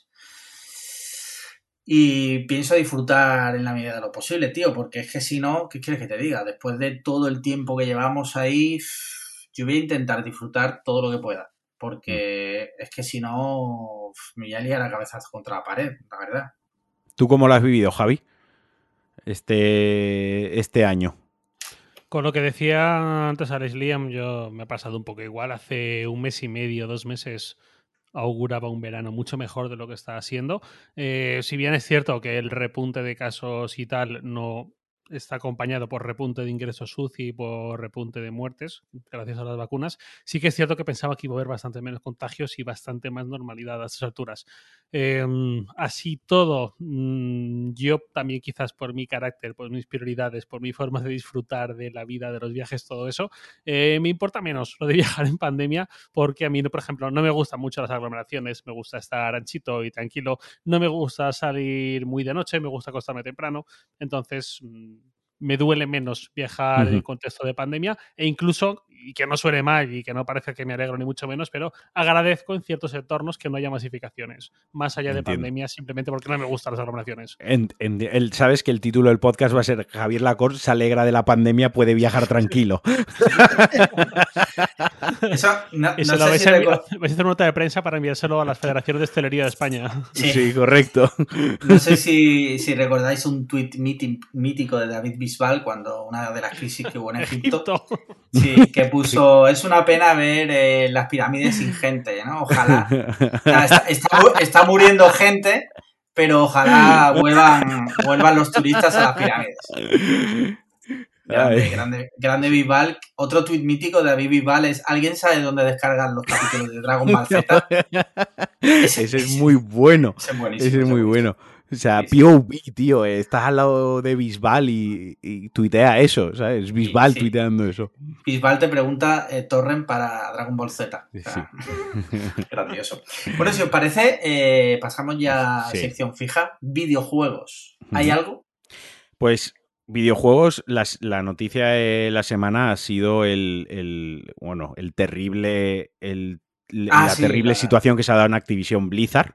La demanda por parte del Estado de California a Activision Blizzard, una demanda que se ha fundamentado en, es la primera que se da además en el sector de los videojuegos y además contra una compañía titánica y con tanta fuerza, por el, fundamentado en el ambiente generalizado de acoso hacia la mujer y luego la, han fundamentado un poco más la, demanda.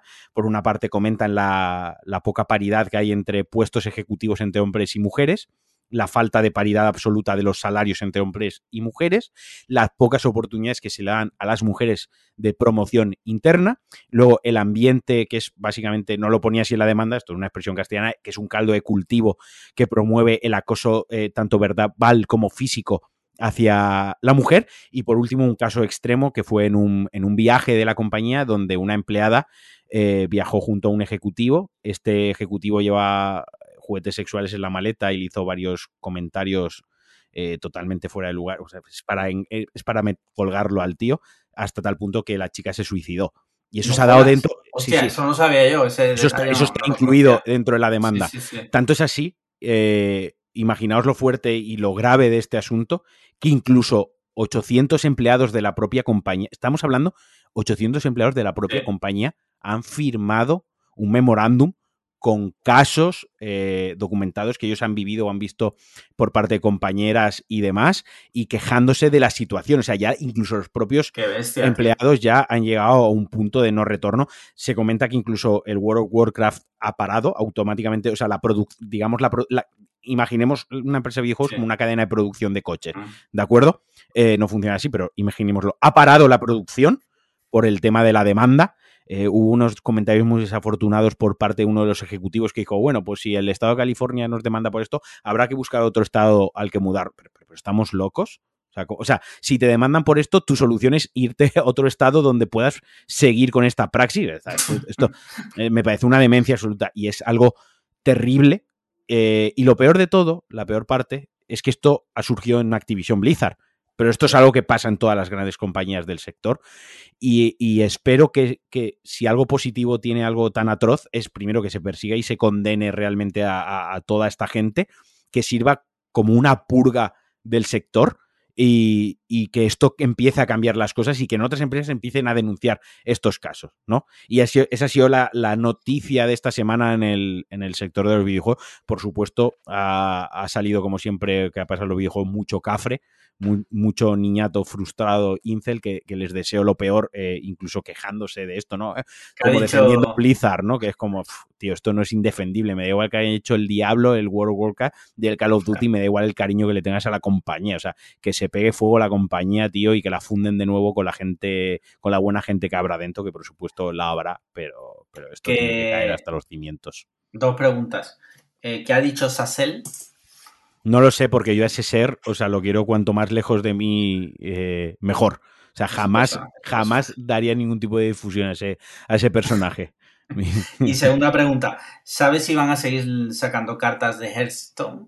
o también pues han parado la producción. Eh, la han parado, ¿no? Y de verdad, o sea, bromas aparte, o sea, es que me parece algo. O sea, Era por, quitarle, Lo sé, lo sé, pero que yo espero que esto, lo siento mucho, pero si Blizzard, Activision Blizzard tiene que caer por esto, que caiga. Ya hay otros, ya saldrán otros estudios que harán buenos juegos y juegos a los que les cogeremos cariño, pero, pero me parece durísimo. Y lo quería comentar porque mucha gente es probable que ni siquiera lo haya oído, porque mucha gente se centra en la actualidad de videojuegos y anuncian algo que te interesa, una consola y tal, y esto también es actualidad de videojuegos, esto también afecta a los videojuegos y de hecho es la actualidad importante y en la que hay que hacer, la que de verdad hay que investigar, hay que hacer periodismo y que hay que hacerse eco.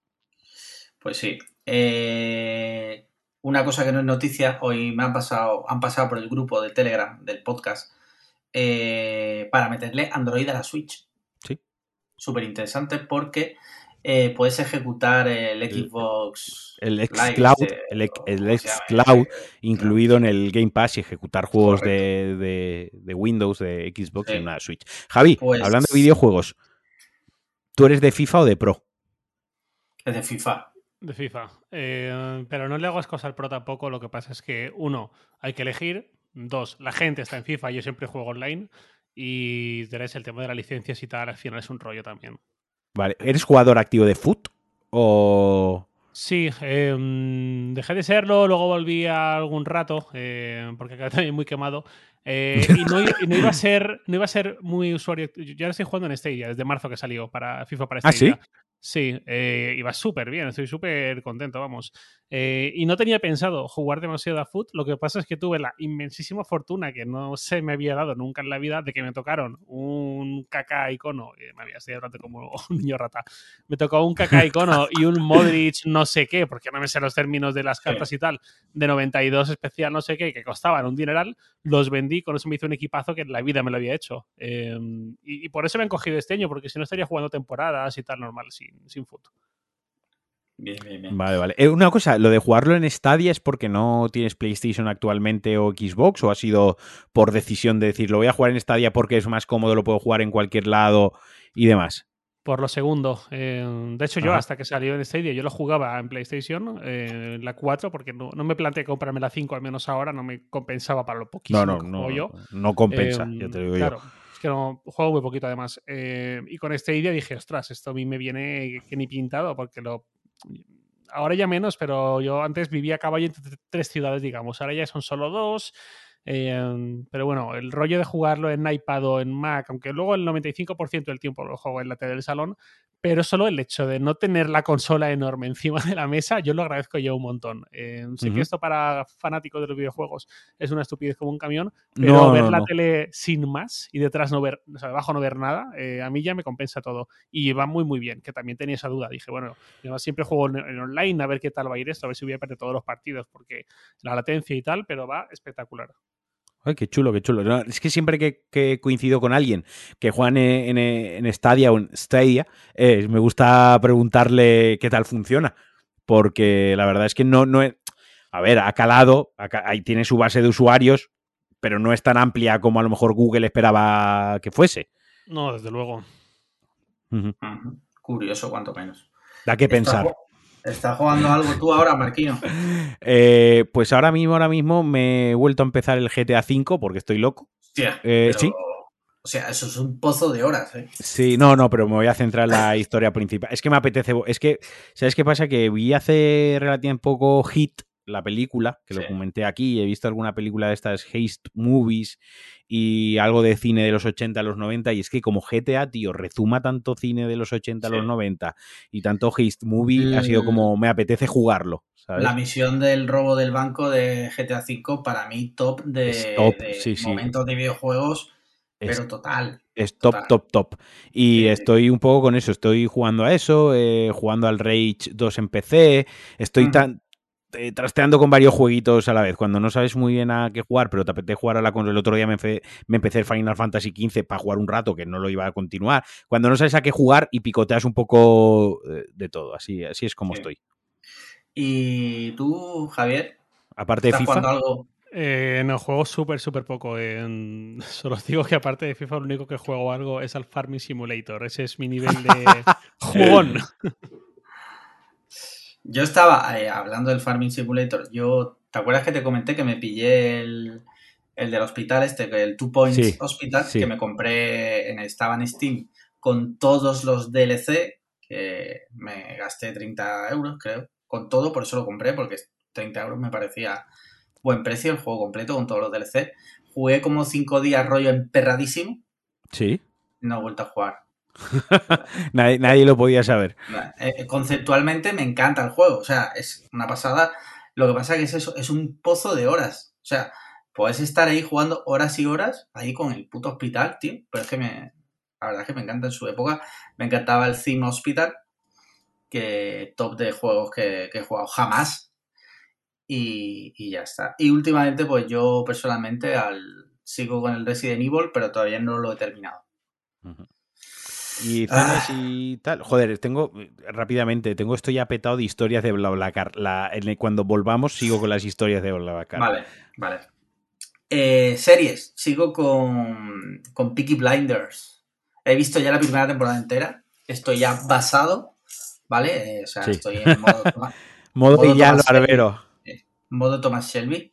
Eh, y joder, ah, también te digo, la serie me encanta, eh, pero es un puto culebrón. O sea, están muy basados todos, pero en el fondo, en el fondo, en el fondo, es un culebrón. Sí, sí, sí. Un culebrón totalmente. familiar, eh, con amor y tal. Es verdad que la trama es eh, la mafia, por decirlo de alguna forma. Y yo creo que por eso engancha muchísimo, porque además el personaje de Thomas Shelby está muy bien construido, es un tío que mola, el actor mola muchísimo. El, ¿Cómo se llama este chico? El Cillian Murphy. Cillian Murphy. Cillian Murphy. Y está muy guay. O sea que hoy empezaremos la segunda temporada. Sí. Y Javi, ¿estás viendo alguna serie? Pues no demasiado, la verdad, de no por nada, sino porque hace unos meses o así, eh, una decisión que fue entre semana no ver nada por la noche. Hostia. O sea, como muchísimo es el telediario por poner algo mientras cenamos, lo que sea. Sí.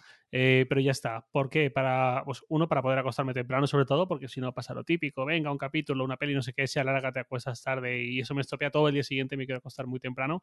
Y dos, para leer más, porque digo, pues me voy a la cama temprano y ese re- 20 minutos, media hora, leo. mm, y pre- Por- Lo prefiero, Vale. digamos, y ver series, ver pelis solamente fines de semana.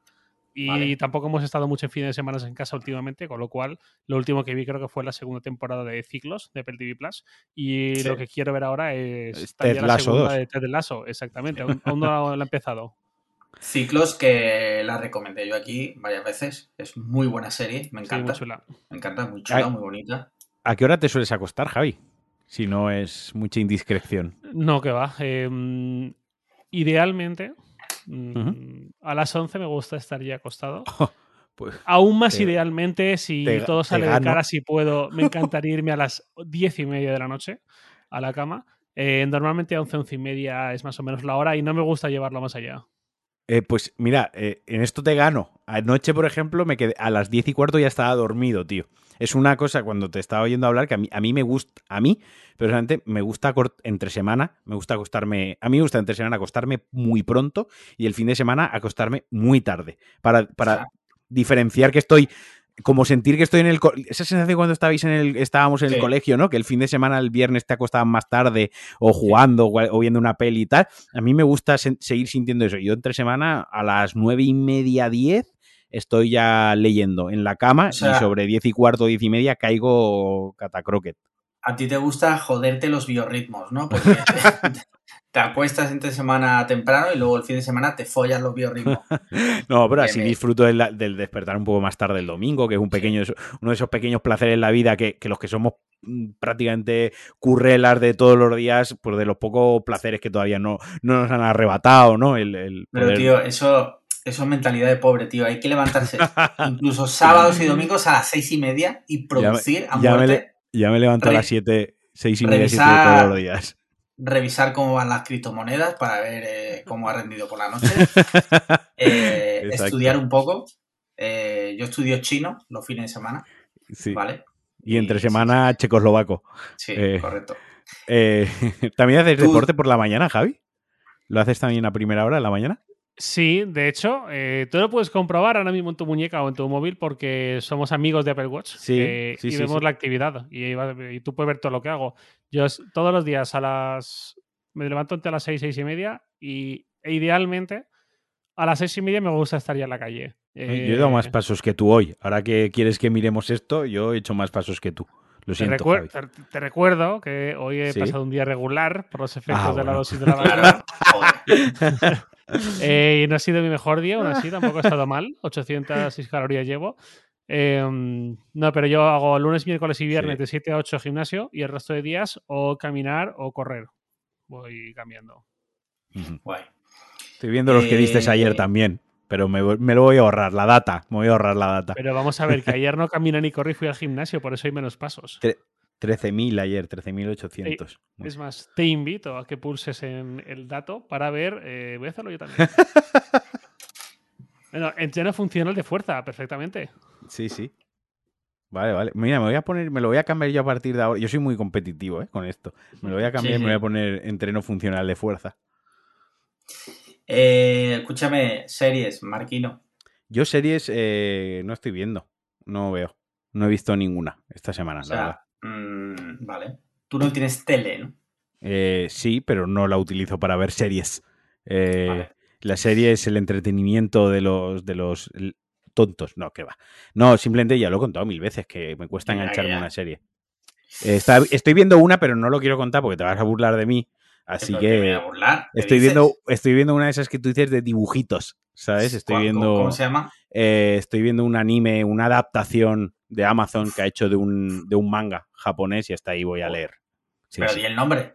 Es de Blade of Immortal, es de un, ah. una autora esta, muy japonesa, tío. El manga me gustó mucho en, su día y tal, eh, y pues ya está te lo podrías estar inventando y, no. Sí, te lo y los dos habéis sentido así, pues ok.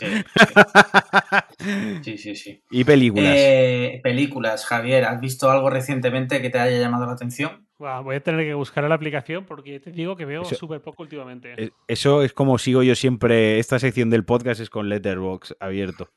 Ah, mira, eh, vamos a hablar de series y se me ha olvidado. Después de Ciclos vi La Costa de los Mosquitos. Bastante recomendable. Ah, no es una súper pasada, pero me gustó bastante. Esa de Apple TV Plus. Exacto. Y. Y luego vi otra de Belén Rue de Javier Rey. Eh, es que no encuentro el título en castellano. Eh, pero bueno, esta no me gustó demasiado, la verdad. Belén Rue de Javier Rey. Sí, voy a ver si te saco el título. ah, sí, ya sé qué peli es la de. Sí, sí, sí, la empecé a ver, pero no, no, no la sigo viendo. Esta de los esquinos, sí. sí, sí, sí, sí, Espero que luego podáis cortar este incómodo silencio.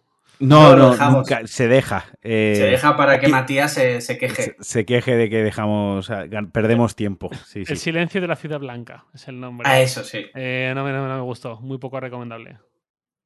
Vale. ¿Y tú, Marquino? ¿Películas? Películas, pues eh, vi Zato, Zatoichi, que es una película de Takeshi Kitano.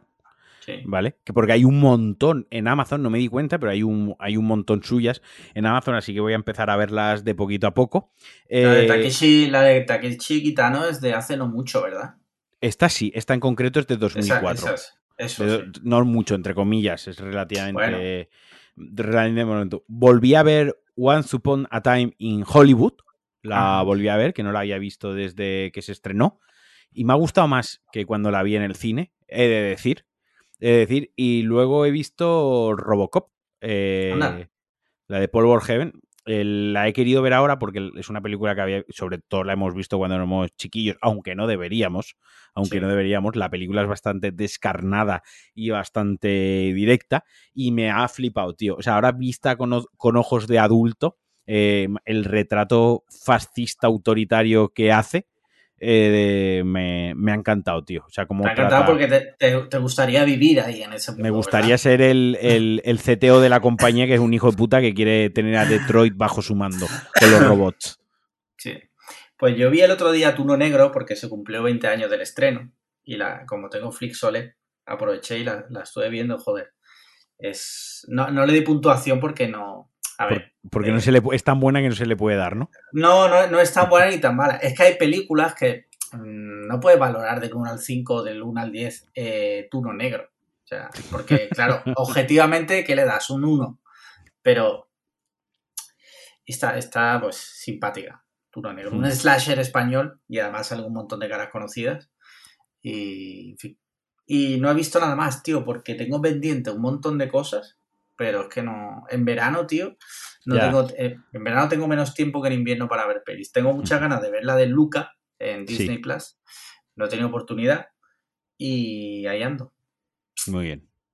Yo voy a contar una cosa ya para los que se quedan al final del podcast y la cerramos, Venga, vale. que es que en casa, a, a raíz de los dos últimos programas, en casa hemos decidido no comprar carne entre semana. Hostia. ¿Y eso? Bueno, ¿Os habéis comprometido 100% nos hemos com- con la no- causa? nos vamos a comprometer. Lo vamos a intentar. Por lo menos vamos a poner la inter- el interés y, y vamos a intentarlo. Comeremos carne los fines de semana cuando salgamos fuera, de momento, es la, la norma, ¿no? Porque esto es como, como el que no ha hecho deporte en su vida y Sí. de repente se apunta al gimnasio y va a la clase de spinning, a la de body Sí. pump, lo hace dos horas de mancuerna y luego además hace una dieta solo a base de avena y claras de huevo. Dura Sí. tres días, literalmente dura tres días. Entonces, los cambios importantes en la vida de, de hábitos, yo personalmente creo que es mejor no empezar muy motivado, o sea, ir introduciéndolos poco a poco y, e ir haciendo de, eso, de esos cambios un hábito con el que te sientas a gusto, porque creo que es como las cosas perduran en el tiempo. Vale. Y eso lo dices tú que eres especialista, ¿verdad? Sí. Vale. Eh, Gilipollas eres, colega. Y, y que, no, y ahora en serio, ahora en serio. ¿En qué va a consistir tu dieta entre semana? Eh, Ponme ejemplos. Para Coño, sustituir la. pues, ¿Son ensaladas, pasta? Eh, verduras que se pueden consumir de muchas maneras. ¿Tienes una inquina con las ensaladas, tío? O sea, algún día viajaremos al- a lo profundo de tu psique a ver quién te obligó a comer ensaladas para que las odies tanto. Y siempre lo digas con, con- ¿no? Con, eh, no, pues se pueden consumir ensala, eh, ensala- verduras, se puede consumir de muchas maneras. Pues ensaladas, legumbres, no me voy a Pero quitar lo los, que- pro- lo- los, los ovolácteos. Lo que te quería preguntar, lo que te quería preguntar era si ibas a sustituir esas proteínas por proteínas vegetales o cosas tipo No me voy a... Básicamente no, no. O sea, no voy a comer sustitutivos de la carne como Vale. el billón o el euro. Lo que voy a es una Vale. dieta equilibrada que se puede perfectamente Sí, sí. quitando la carne y, y- y ya está. Y lo que sí que voy a comer es un poco de pescado porque a mí el pescado me gusta muchísimo. Pero, pero lo que es la carne roja, sobre todo el embutido y demás, lo voy a intentar quitar de mi rutina diaria eh, de la alimentación. Al menos intentarlo, intentarlo. Pues está bien que cuentes eso porque yo hoy he comprado un jamón de, de Ibérico Rivas, que patrocinador encubierto del podcast Sí. del anterior Black Friday y me tiene que llegar, me tiene que llegar. sí. Vale, Como tú has decidido dejar de consumir carne entre semana, pues digo, bueno, pues voy a comprar un jamón para compensar. El yin y el yang. Vale. Sí, exacto. Exacto. Sí, sí, sí. Bueno, pues yo creo que con esto ya podemos cerrar el último podcast antes de vacaciones. Me gustaría agradecer muchísimo a Javier por haber haberse prestado a participar de, esta, de este podcast, que sabemos que es una persona ocupada y, y no lo digo, lo digo sin cachondeo, que yo sé que, que todos llevamos una vida muy ajetreada Sí, sí, sí. y bastante tenemos con lo nuestro por- como para que encima... eh, y lo digo de todos los invitados, ¿eh? siempre porque es verdad que hay que agradecer a los Que invitados. saquen el siempre- ratito. Exacto, entonces muchas gracias Javier. Menos a Barredo, que nunca ha querido sacar el rato. Claro, no quiere venir, se le ha ofrecido varias veces, siempre lo deniega, pues yo qué sé, pues nada, que, que grabe con otra gente, no sé. Que grabe con, con- que vaya al show de Joe Rohan, este. No sé. Así que nada, Javier, que vaya al hormiguero. Bueno, Y muchas gracias a ti, Marquino. Eh, nos vemos a la vuelta. Eh, muchas gracias a los oyentes, de verdad, por todos estos meses que habéis estado ahí a tope. A los mecenas, a todos. Y bueno, decir que en septiembre vamos a hacer una cosita. O sea, que si sois mecenas, mi recomendación, y ahí lo dejo, es que no os quitéis. Que voy a decir yo también, ¿no? o sea, si sois mecenas, no os quitéis. No te quites. no te quites que te mandamos pegatinas, o no. Y, y ya está, con esto, pues nada, muchas gracias, un abrazo a todos y nos vemos en septiembre. Chao. Muchas gracias, chao. No está grabando. Joder.